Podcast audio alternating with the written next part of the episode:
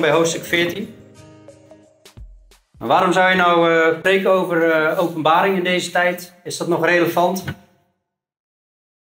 Nou, dat is zeker wel relevant, want uh, Paulus zegt: heel de schrift is de God ingegeven en is nuttig om daarmee te onderwijzen, te weerleggen, te verbeteren en op te voeden in de rechtvaardigheid, zodat de mens die God toebehoort volmaakt zou zijn, tot ieder goed werk volkomen toegerust. Heel de schrift vindt God nuttig om ons te schuren en te schaven.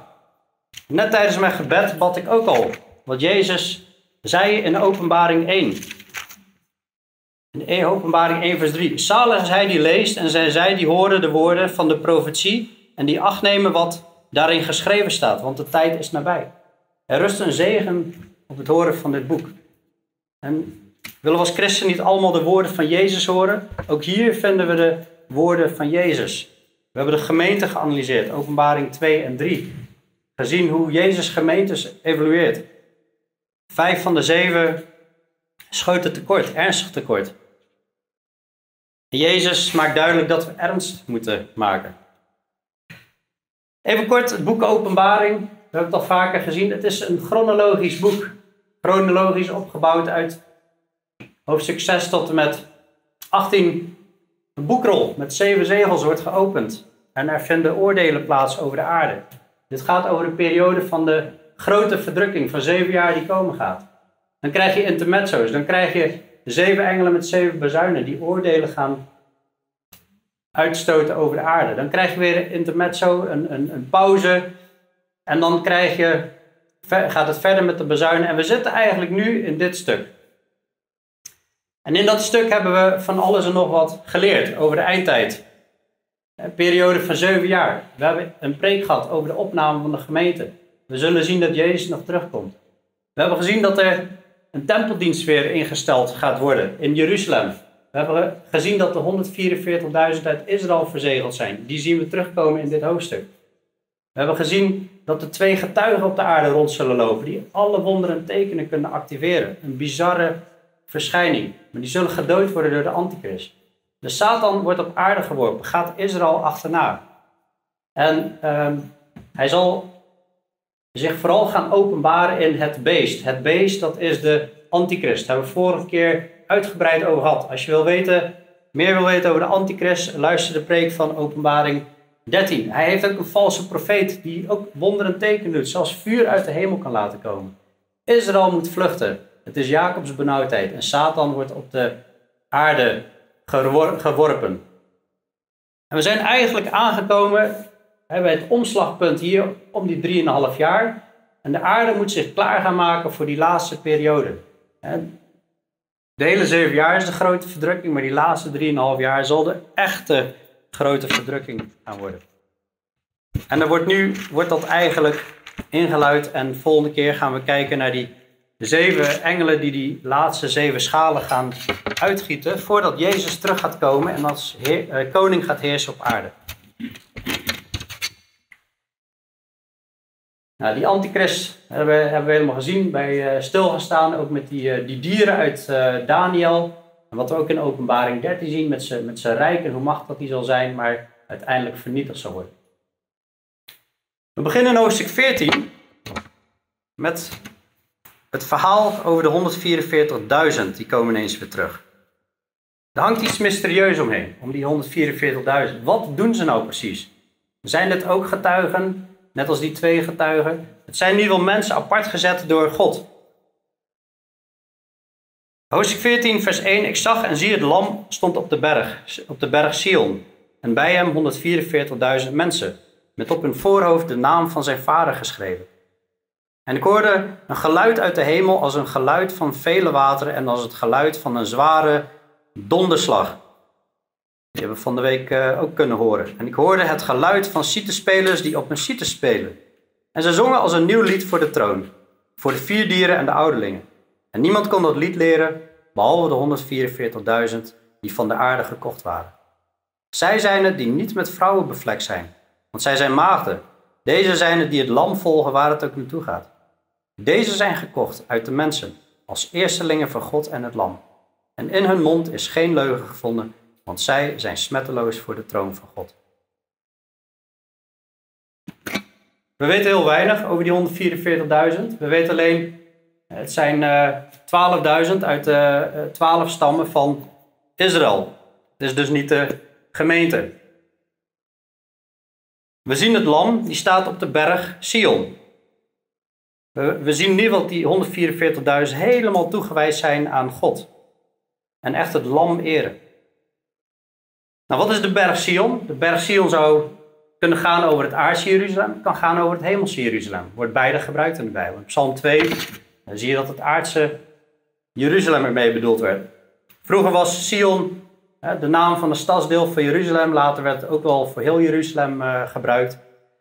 Maar waar gaat het nou over in dit stuk? Ik vermoed zelf dat dit gaat over het hemelse, de hemelse Sion, het hemelse Jeruzalem. Want er staat ook in vers 3, zij zongen als een nieuw lied voor de troon, voor de vier dieren die we eerder hebben gezien en de ouderlingen. En dat is een vertegenwoordiging van de gemeente, waarvan we geloven dat die al in de hemel is.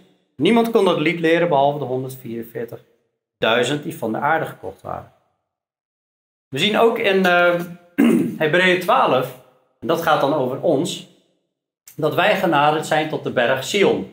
En tot de stad van de levende God, tot het hemelse Jeruzalem. De berg Sion, er is in de hemel is kennelijk een berg de stad van de levende God, tot het hemelse Jeruzalem, tot tienduizendtallen van engelen, tot de feestelijke vergadering en de gemeente van de eerstgeborenen die in de hemelen opgeschreven zijn. En tot God, de rechter over allen, en tot de geesten van de rechtvaardigen die tot volmaaktheid zijn gekomen. En tot de middelaar van het nieuwe verbond, Jezus, en tot het bloed van de besprenkeling dat van betere dingen spreekt dan dat van Abel. Dus er is een hemels Jeruzalem. Ik geloof dat het hier gaat over het hemels Jeruzalem. Maar goed, dan hoor ik je denken, maar Philip, hoe kan dat dan? Want ze waren toch op de aarde, ze waren heel duidelijk op de aarde in hoofdstuk 7. Die vier engelen moesten de winden tegenhouden en, en er mocht geen schade toegebracht worden aan de aarde totdat die 144.000 verzegeld waren. Ik vermoed zelf, de gemeente is voor de grote verdrukking opgenomen. Die twee getuigen, die worden net voor uh, die tweede 3,5 jaar worden ze opgenomen. Die liggen eerst dood op straat, daarna worden ze opgenomen. Ik vermoed zelf dat deze ook weggenomen gaan worden. Dat deze opgenomen gaan worden naar boven, want ze staan ineens voor de troon. En anders zou het misschien een, een, een, preview kunnen zijn naar voren voor het einde van die uh, grote verdrukking.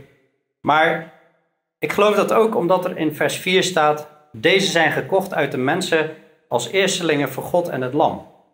Mogelijk zijn dit de eerste die uit Israël bij God voor de troon mogen komen. We weten natuurlijk niet helemaal zeker, maar dat is mijn vermoeden.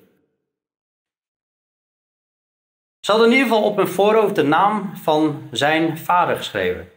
Van wie zijn vader? Van het lam. Het lam staat continu centraal in het boek Openbaring. Het lam hoort centraal te staan in ons leven. Het lam staat centraal in het hele Nieuwe Testament. En eigenlijk ook wel in het Oude Testament, als je het goed oplet. Maar wat een contrast dat deze mensen verzegeld zijn en hebben de naam van de Vader in de hemel op hun voorhoofd. Wat wat een contrast met de aanbidders van het beest. De aanbidders van, het, van de antichrist, die uiteindelijk dus de draak en dat, dat is Satan aanbidden. Wat, wat een contrast. En dan horen ze een geluid uit de hemel als een geluid van vele wateren. En als een geluid van een zware donderslag. Indrukwekkende geluiden horen ze. En daar klinkt iets doorheen. Ik hoorde het geluid van citerspelers die op hun citers spelen. We zagen natuurlijk al dat die ouderlingen die speelden ook op citers. Dat zijn snaarinstrumenten. Misschien gitaren, misschien harpen. Het eh, zijn in ieder geval snaarinstrumenten. En zij zongen als een nieuw lied voor de troon, voor de dieren, voor de vier dieren en de ouderlingen. En niemand kon dat lied leren behalve de 144.000 die van de aarde gekocht waren. Het is bijzonder dat in het boek Openbaring juist aanbidding helemaal weer centraal staat. Er wordt heel veel aandacht aan geschonken. Maar ook aanbidding door muziek. Aanbidding is niet alleen maar door muziek. Muziek is een van de vormen van aanbidding. Aanbidden doe je door heel je leven toe te wijden aan de Heer. Maar deze zingen een nieuw lied voor de troon. In Openbaring 5 hebben we gezien dat de gemeente eigenlijk ook een nieuw lied zingt. Openbaring 5 vers 9. Ze zongen een nieuw lied en zeiden, u bent het waard om de boekrol te nemen en zijn zegels te openen, want u bent geslacht en hebt ons voor God gekocht met uw bloed uit elke stam, taal, volk en natie. We zullen zien in het volgende hoofdstuk dat er ook weer mensen zijn, ik geloof dat er mensen zijn die uit de grote verdrukking komen, die zingen weer het lied, hoofdstuk 15, vers 3, die zingen het lied van Mozes, de dienstknecht van God en het lied van het lam.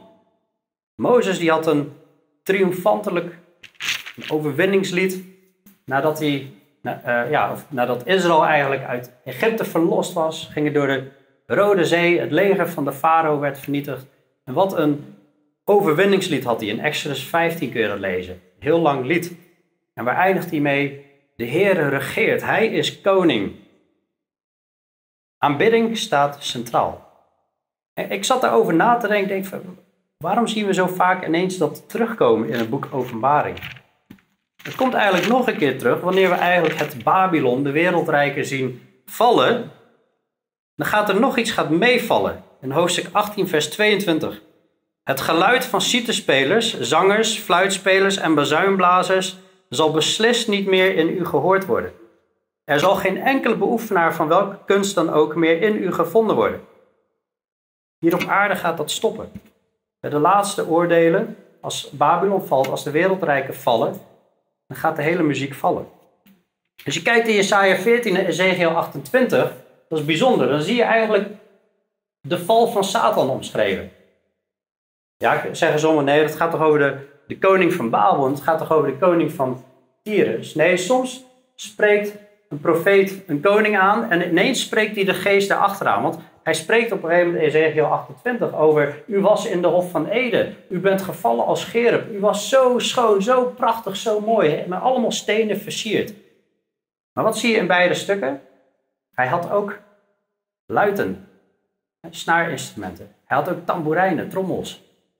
Hij had ook fluiten. Velen vermoeden dat, dat, dat Satan, toen hij nog in de hemel was, dat hij een van de aanbidders was die de muziek leidde. We weten het niet precies, maar hij was in ieder geval heel muzikaal. En wat zie je wat nu gebeurt in de wereld, in de duisternis, hoe muziek ook een hele krachtige invloed heeft op de mensheid. Man, je kan elk weekend kun je naar een andere muziekfestival. Het gaat het hele jaar gaat dat door. Door de muziek. Wat een gif wordt er in de hoofden van de mensen geplant. En heel veel muziek die ik hoor, ook van de wereld, oh, klinkt geweldig man. Acht man, dat raakt me gevoel, je buik als je dat hoort, maar er zit wel een andere macht achter. Pas op met onze muziek die we luisteren. Zorg dat onze muziek die we luisteren tot eer van de Heer is. Als we heel de dag de muziek aan hebben, heel de dag de radio aan hebben bedoel ik, dan pas op wat je allemaal binnenkrijgt. Want het is ook onderdeel van de listige misleidingen van de Satan. Maar ook al maakt Satan geen muziek meer voor God en aanbidt hij hem niet meer met al zijn handlangers, met een derde van de demonen die gevallen zijn, en de mensheid die daarbij hoort, die hem volgen. Voor God wordt continu aanbidding gebracht, een nieuw lied. Voor de troon zullen ook deze 144.000 brengen niemand kan zingen. Dit is uniek. Ze zijn van de aarde gekocht, staat er in vers 3. En het bijzondere aan deze is, Waardoor ik helemaal overtuigd raak dat dit niet de gemeente is. Vers 4. Zij zijn het die niet met vrouwen bevlekt zijn, want zij zijn maagden. Nou ja, de Bijbel leert natuurlijk heel duidelijk aan de gemeente dat we mogen trouwen. Hè? Dat zijn allemaal uh, mooie instructies over. Nou, is het dan verkeerd om te uh, trouwen? Er staat hier die met vrouwen bevlekt zijn. In Hebreeën 13, vers 4 leren we natuurlijk: het huwelijk is eerbaar en dat bed onbevlekt, maar hoe reerders en overspelers zal het oordelen. Ik denk dat er meer bedoeld wordt, net als een Paulus helemaal toegewijd was, vrijgezel was en zelfs in 1 Korinthe 7 aanraadt van, weet je, als je vrijgezel bent, denk erover na. Het heeft zo zijn voordelen om vrijgezel, eh, vrijgezel door het leven te gaan, want je kunt volledig toegewijd God dienen. Maar goed, als je brandt, laat je dan, ga dan met trouwen, zegt. Deze mensen niet, die zijn helemaal toegewijd. Deze zijn het die het lam volgen waar het ook naartoe gaat. Deze zijn gekocht uit de mensen als eerstelingen voor God en het lam. En als eerstelingen, eh, wij worden ook eerstelingen genoemd, maar ik denk dat het eerstelingen uit de grote verdrukking zijn, uit het volk Israël, die als eerste voor God en het lam komen. En in hun mond is geen leugen gevonden, want zij zijn smetteloos voor de troon van God. Geen leugen, wat een contrast met die antichrist, die vol leugen is. De, Satan is de vader van de leugen. In 2 Thessalonicenzen 2 hebben we geleerd, er moet eerst een afval zijn in de laatste tijd, voordat de antichrist zich zal openbaren. Als die antichrist zich gaat openbaren, dan zal hij vol leugen zijn. 2 Thessalonicenzen 2 vers 9. Hem wiens komst, hij, hij wordt hier de wetteloze genoemd trouwens, hem wiens komst overeenkomstig de werking van de Satan is. Met allerlei kracht, tekenen en wonderen van de leugen. En met allerlei misleiding van de ongerechtigheid in hen die verloren gaan, omdat zij de liefde voor de waarheid niet aangenomen hebben om zalig te worden. En deze 144.000, in hen wordt ook geen leugen gevonden, maar waarheid. Terwijl de rest van de wereld en de antichrist met zijn rijk verkondigen leugen. Daarom zal God de mensheid hun een krachtige dwaling zenden, zodat ze leugen geloven. Opdat ze alle veroordeeld worden die de waarheid niet geloofd hebben, maar een behagen gehad hebben in de ongerechtigheid. Het is zo belangrijk om Gods woord als waarheid te zien en om daar aan vast te houden en dat aan te nemen. Het enige wat Satan doet is het woord van God verdraaien of jou laten denken, het woord van God is niet zo belangrijk. Tegenwoordig hoor je zoveel mensen, je moet wandelen door de geest. Want, ja, tuurlijk, je moet wandelen door de geest, maar de geest heeft deze schrift geïnspireerd en de geest heeft bepaald dat samen met Gods woord en samen door de kracht van de Heilige Geest we wandelen in zuiverheid en oprechtheid. Dan ineens schakelt het verhaal. Dat was het verhaal van de 144.000. Dan ineens schakelt het verhaal naar drie engelen. drie engelen in de hemel verschijnen achter elkaar. En die hebben een boodschap. ik zou zeggen, alle riemen vast, want wat hier gaat komen in dit, in dit gedeelte is echt, het is echt snoeihard. Ik weet niet of ik een, een gedeelte in de Bijbel ken wat harder is dan dit qua, qua taal. Nou, er zijn er nog wel een paar, maar deze die, die zit toch echt gewoon in de top 3, denk ik. ik zag een andere engel die hoog aan de, engel, uh, hoog aan de hemel vloog. En hij had het eeuwige evangelie. Evangelie betekent, betekent de goede boodschap van redding. Om dat te verkondigen aan hen die op de aarde wonen. En aan elke natie, stam, taal volk. Dat is wel interessant. Dat het ineens niet meer de gemeente is. Voor ons ons als gemeente is die taak gegeven om het evangelie te verkondigen. Maar ik geloof dat de gemeente opgenomen is. Eigenlijk onderstreept dit het weer. De twee getuigen die zijn weg. De 144.000 die lijken nu weg te zijn. En het is een engel die hoog aan de hemel vliegt, die het evangelie heeft en dat verkondigt aan hem die op aarde wonen. Ja, maar Philip, ben je nou helemaal op je achterover gevallen? Je echt denkt dat een, een engel het evangelie gaat verkondigen?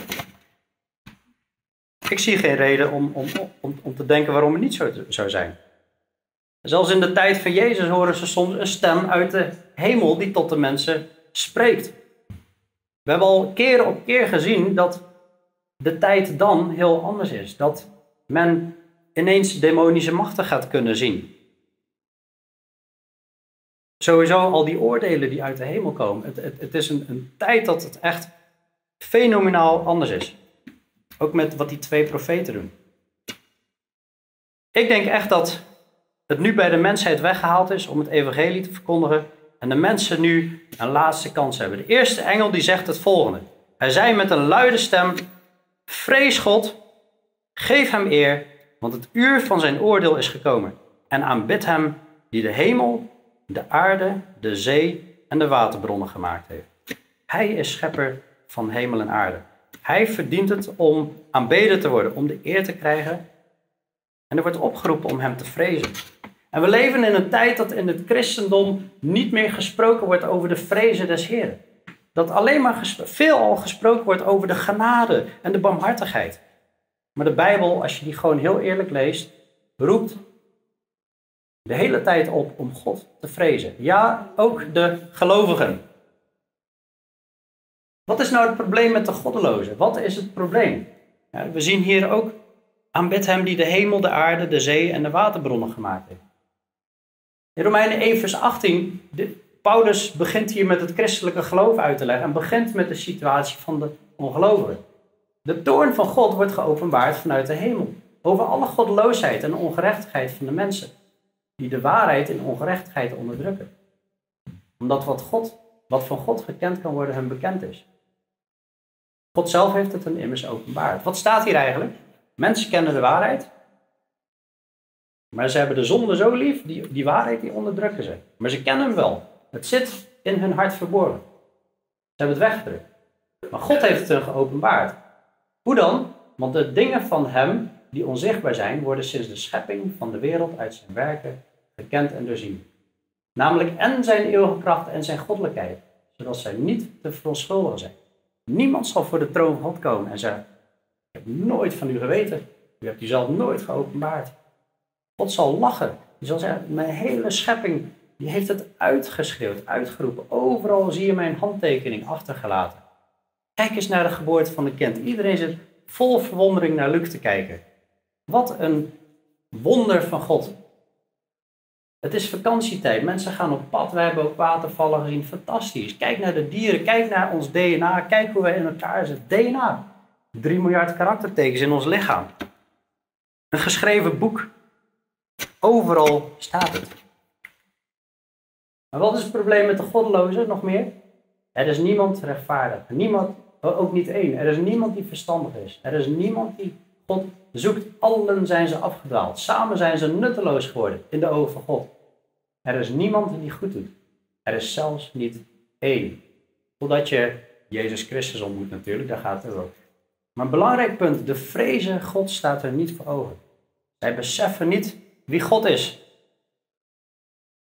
Hoe hij alles geschapen heeft. Hoe hij zo'n vuurbal aan de hemel gemaakt heeft. De zon.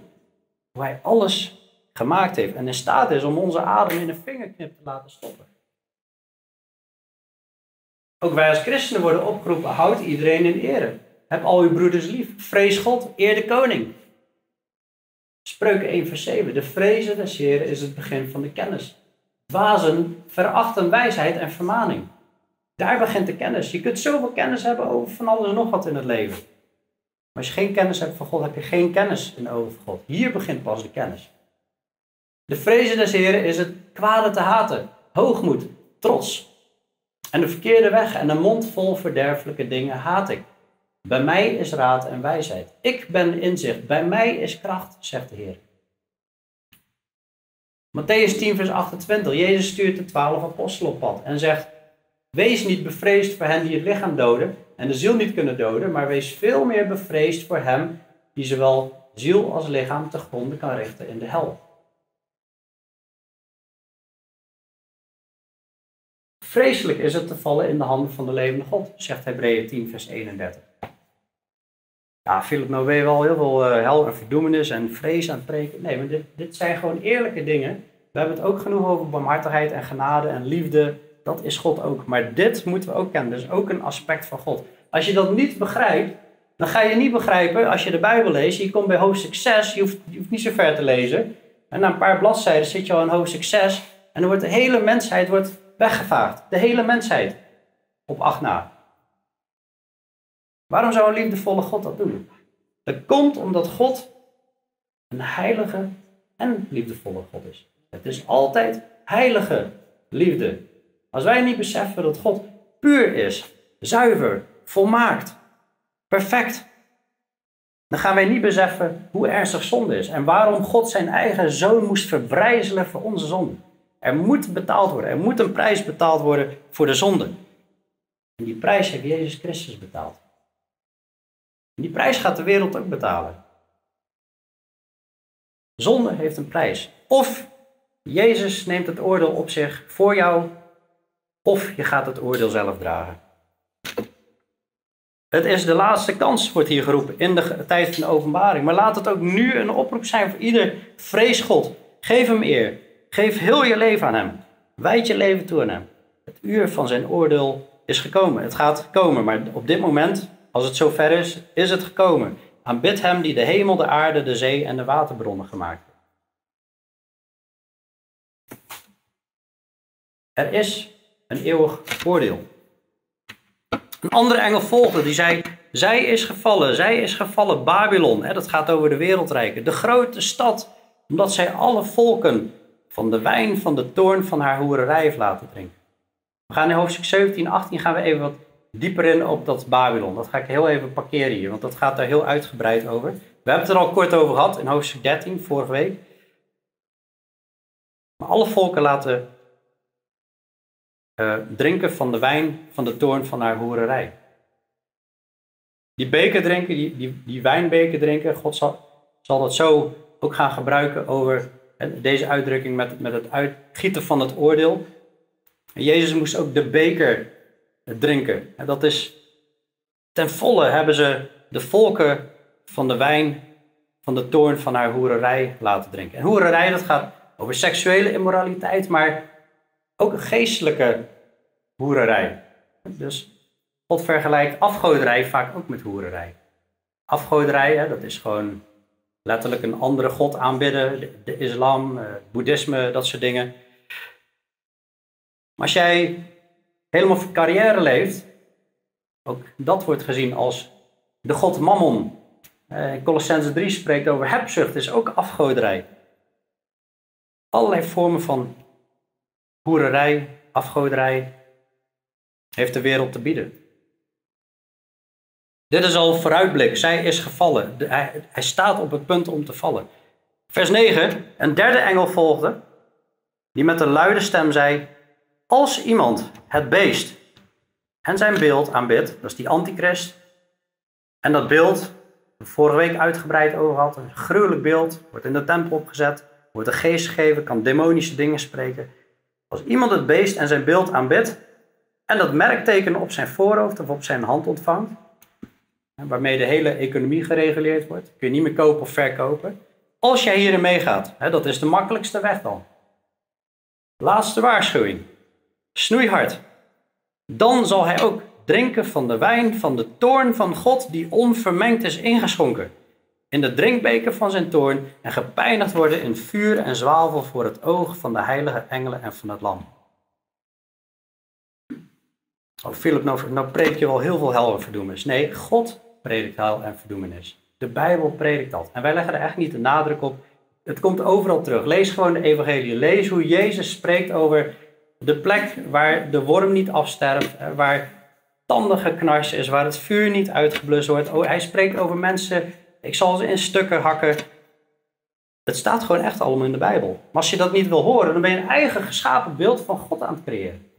En we mogen geen gesneden beeld maken van God. Niet een letterlijk beeld, maar ook niet een eigen beeld Dit is een onderdeel van God, van Gods heiligheid.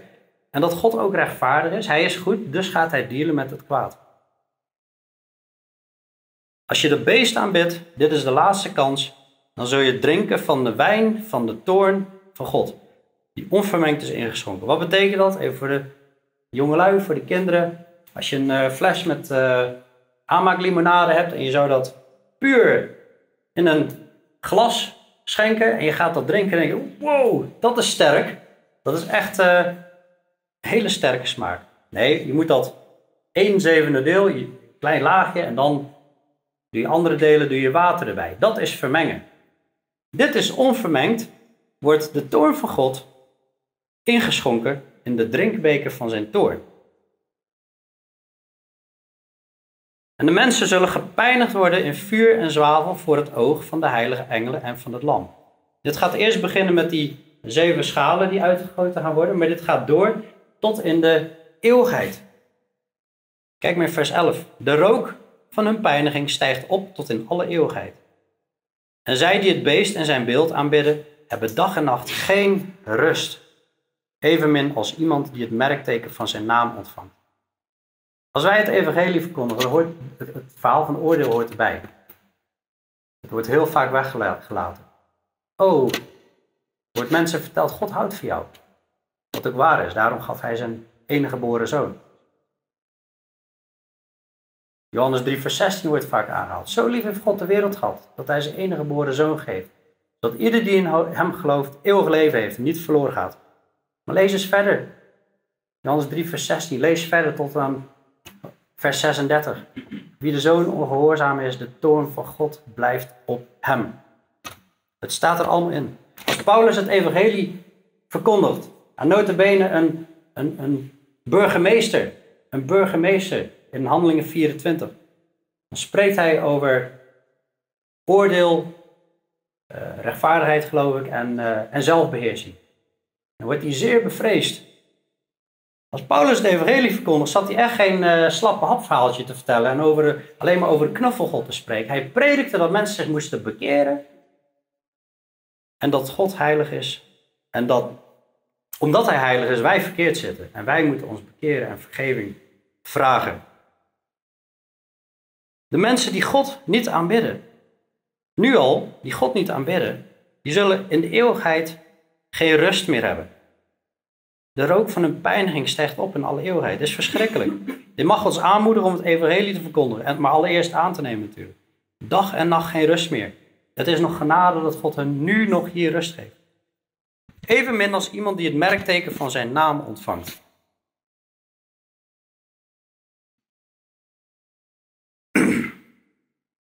Hier zien we de volharding van de heiligen. Hier komen openbaar die de geboden van God en het geloof in Jezus in acht nemen. Zoals in die tijd is nog een kans. En nu zullen openbaar worden die de geboden van God en het geloof in Jezus in acht nemen. Maar velen zullen met de dood bekopen. Velen. Vers 13. Ik hoorde een stem uit de hemel tegen mij zeggen: Schrijf, zalig zijn de doden die in de Here sterven. Van nu aan, ja, zegt de geest, opdat zij rusten van hun inspanningen en hun werken volgen met hem. Wat een contrast, zeg. De mensen die de geboden van God en het geloof in Jezus in acht nemen. En we worden gered uit genade natuurlijk, door het geloof. Niet door alleen maar geboden te volgen. Maar het, God vraagt wel gehoorzaamheid ernaar. We zijn gered voor goede werken, niet door goede werken. Maar wat lezen we hier? Zalig zijn de doden die in de Heer sterven, van nu aan. Ja, zegt de geest, zodat ze rusten van hun inspanning. We lezen over het paradijs in openbaring 21, 22. We lezen over waar wij heen gaan. Hebreeën 4 zegt dat het evangelie is de eeuwige rust ingaan. Wij zullen rusten. Deze mensen zullen rusten van hun inspanning. Wat een zegen. En wat een contrast met vers 11. De mensen die God hebben verworpen, die hebben dag en nacht geen rust. Maar de mensen die de vijand niet aanbidden, zullen rusten van hun inspanning. En dit is een boodschap door alle eeuwen heen. Voor de gemeentetijd, tijdens de gemeentetijd, straks in de grote verdrukking. Rust van alle kwelling hier op aarde. dan gaan we verder naar de graanoogst en de wijnoogst. Ik zag en zie een witte wolk. En op de wolk zat iemand als een mensenzoon. Met op zijn hoofd een gouden kroon. En in zijn hand een scherpe sikkel. Ik geloof dat Jezus inmiddels gekroond is tot koning. En op het punt staat om naar de aarde te komen als koning Jezus. We zagen in hoofdstuk 11, daar heeft Onno over gepreekt. Hoofdstuk 11, vers 15. Toen de zevende engel op de bazuin blies. En er klonk een luide stem in de hemel en die zeiden: De koninkrijken van de wereld zijn van onze Here en van zijn Christus geworden. En hij zal koning zijn in alle eeuwigheid. Vers 17, wij danken u, Heere God de Almachtige, die is en die was en die komt, omdat u uw grote kracht ter hand hebt genomen en koning geworden bent. Hier zit Jezus. Ik zag en zie een witte wolk, ziet Johannes. Hij ziet een mensenzoon. Dit gaat heel duidelijk over Jezus. Op zijn hoofd een gouden kroon en in zijn hand een scherpe sikkel. Nou, wat is een sikkel? Dat is een instrument in de landbouw, wat ze vroeger hadden, om zeg maar te maaien en de, en, en, de, en de oogst binnen te halen, zeg maar. En vers 15, een andere engel kwam uit de tempel en riep met luide stem, dat is de tempel in de hemel, liep met, liep met, riep met luide stem tegen hem die op de wolk zat, zend uw sikkel en maai, want het uur om te maaien is voor u gekomen, omdat de oogst van de aarde geheel rijp is geworden. Hij die op de wolk zat, zond zijn sikkel op de aarde. En de aarde werd gemaaid. En een andere engel kwam uit de tempel, die in de hemel is, en ook hij had een scherpe sikkel. En weer een andere engel kwam bij het altaar vandaan, en die had macht over het vuur. Dit is niet goed. Hij riep met luide stem tegen hem die de scherpe sikkel had en zei, zend uw scherpe sikkel en oogst de trossen van de wijnstok van de aarde. Hij lijkt hier te switchen naar de wijnstok van de aarde, want de druiven ervan zijn rijp. Het mag duidelijk zijn dat het is nu klaar. En hoe dit gaat gebeuren, geloof ik dat we dat zien in hoofdstuk 15 en 16, hoe de laatste schalen uitgegoten worden. Jezus heeft hier al lang over verteld. In Matthäus 13, Matthäus 24 over het einde van de aarde. In Matthäus 13 heeft hij het over het koninkrijk van de hemelen. Deze tijd wordt er het goede zaad gezaaid, het evangelie. Dat komt op en draagt vrucht. En daartussenin heeft de duivel, die heeft onkruid gezaaid. Dan zeggen de engelen, moeten we dat al eruit gaan trekken uit de akker? Nee, zegt de Heer, doe dat nog maar niet. Opdat niet ook met het slechte ook het goede uitgetrokken zal worden. Maar op het eind, haal het dan uit elkaar. Dat is dit waar we over lezen. Dit is de vervulling ervan. Nou, die wijnstok, die wijnstok, dat, dat zie je, de wijnstok of de wijngaard is eens het beeld van Israël. We kennen de gelijkenis van Jezus. Je hebt een, een wijngaard. Hij had de profeten erheen gestuurd, hij zijn dienaren, hij heeft zijn zoon heen gestuurd, maar allemaal waren ze in elkaar geslagen, de zoon was gedood. En hij vond geen vrucht. Israël is tijdelijk aan de kant gezet toen. We zien ook in het Nieuwe Testament, Jezus is de ware wijnstok. Wij zijn de ranken. Wij zijn ook een oogst voor de Heer. Maar ook de wereld is een oogst. Dit is niet de ware wijnstok, dit is wel een wijnstok, maar het is de wijnstok eigenlijk van de duisternis. Daarom is Jezus de ware wijnstok. En dit is de wijnstok van eigenlijk de duisternis. De druiven ervan zijn rijp. En de engel, vers 19, stond zijn sikkel op de aarde en oogste de druiven van de wijnstok van de aarde. En wierp die in de grote wijnpersbak van de toorn van God. Wat is een wijnpersbak? Een wijnpersbak is waar ze de druiventrossen in gooien en die worden dan betreden met de voeten, zodat alle vocht, schone voeten, maar zodat al het vocht eruit uitloopt. Niemand durft meer druivensap en wijn te drinken vanaf nu. ja, ze hebben wel andere technieken tegenwoordig, maar zo deden ze dat vroeger. Eroverheen trappen, helemaal tot het helemaal plat gestand was en alle vocht eruit komt. Zo'n beeld wordt geschetst over de wijnpersbak van de toorn van God. Het zullen de engelen zijn. We zien continu de engelen die in het oordelen zijn. Die laatste engel, vers 19, zond zijn sikkel op de aarde en oogste de druiven van de wijnstok van de aarde. We zien hier volop de verderfengelen actief, die we bij de plagen in Egypte actief hebben gezien. Soms lees je ineens verhalen in, uh, koningen kronieken over een verderfengel die ineens uh, het leger van Assyrië slaat en in één nacht 185.000 doden slaat. Het is echt bizar waar die toe in staat zijn. Maar er zit nu een remmel. Er is nu nog genadetijd. Maar vers 20, de wijnpersbak werd getreden buiten de stad en er kwam bloed uit de wijnpersbak tot aan de tomen van de paarden, 1600 stadien ver. Tomen van de paarden, dat, dat, dat duidt deze hoogte aan, zet de borsthoogte zeg maar. Bloed zal tot aan, het staat niet dat het overal zo hoog is, tot aan de tomen van de paarden komen. Dat is echt een gigantisch bloedbad. 1600 stadien is bijna 300 kilometer. Er is onduidelijkheid. Er staat hier, de wijnpersbak werd getreden buiten de stad. Gaat dat over Jeruzalem? Waar is dit precies? Er zijn theorieën. In hoofdstuk 16 zullen we zien dat de laatste eindstrijd tegen de legers die optrekken tegen de heren, tegen Israël. Die laatste eindstrijd is in Armageddon. En daar hebben we, hoor je wel eens films over, niet altijd bij trouw, maar daar zal de laatste strijd plaatsvinden. Sommigen zeggen, hey, dat, dat komt ongeveer overeen met vierkante kilometers. Misschien zijn het al vierkante kilometers, ik weet het niet. Het kan ook zijn dat het naast Jeruzalem is, vanaf het dal van Jozefat helemaal tot aan het zuiden richting uh, Edom.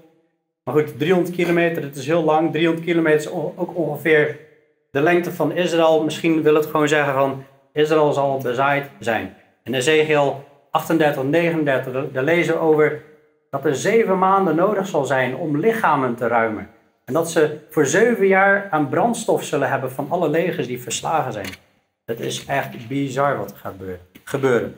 Ik weet niet precies hoe je dit moet uitleggen, maar ik denk dat de boodschap duidelijk is. Dit wordt echt verschrikkelijk. Dit wordt echt heel erg. Zorg ervoor dat je Jezus kent en dat je Hem volgt, dat je volledig toegewijd bent aan Hem, dat je Hem eert. Heb elkaar lief op de manier zoals de Bijbel dat zegt. Wees continu in gebed, heb je wapenrusting aan. Ga het woord van God leren. Jezus heeft gezegd, er zullen vele valse leraren, vele valse profeten uitgaan. Hoe weet je of wat ik zeg klopt? Je moet het woord van God kennen. Je moet het toetsen. Hoe weet je of andere voorgangers, of die sprekers op YouTube, hoe weet je of dat klopt? Leer het woord van God kennen. Begin te dienen in de gemeente. Heer God liefhebben met heel je hart, ziel, kracht en verstand. God is het waard om Hem te vrezen, Hem te eren, om Hem te aanbidden. Hij heeft de hemel, de aarde, de zee en de waterbronnen gemaakt. Elke adem hebben we aan Hem te danken. Elke hartslag, elke geluidgolf die we nu nog horen, hebben we aan Hem te danken. Laten we Hem de eer geven. Zullen we bidden? Hemelse Vader, Heer Jezus. Wat een krachtige woorden. Wat een betekenis hebben deze woorden die we gelezen hebben. Heer, we kunnen er niet omheen. U, u bent heilig. U bent rechtvaardig. En dat hebben we alleen maar te respecteren. En uh, daar diep ontzag en vrees voor te hebben. En tegelijkertijd, wat een genade. Wat een liefde. Wat een barmhartigheid. Dat als we ons bekeren, u vrezen, u eren, u aanbidden. Dat, dat we rust zullen vinden voor onze ziel, voor eeuwig. Je wilt u geven dat iedereen die hier zit, doordrongen zal zijn. Dat dit leven zo kort is, dat hier niks te halen is. Alles wat hier is zal vallen, zal verloren gaan. Maar dat we allemaal eerst uw koninkrijk zoeken en uw gerechtigheid. Dat wat u recht vindt, dat wat u goed vindt. En dat we u leren kennen zoals u bent. En u gaan dienen op een manier die u wel behagelijk is. En dat we onszelf op de hoogte gaan stellen van wat u wel behagelijk is.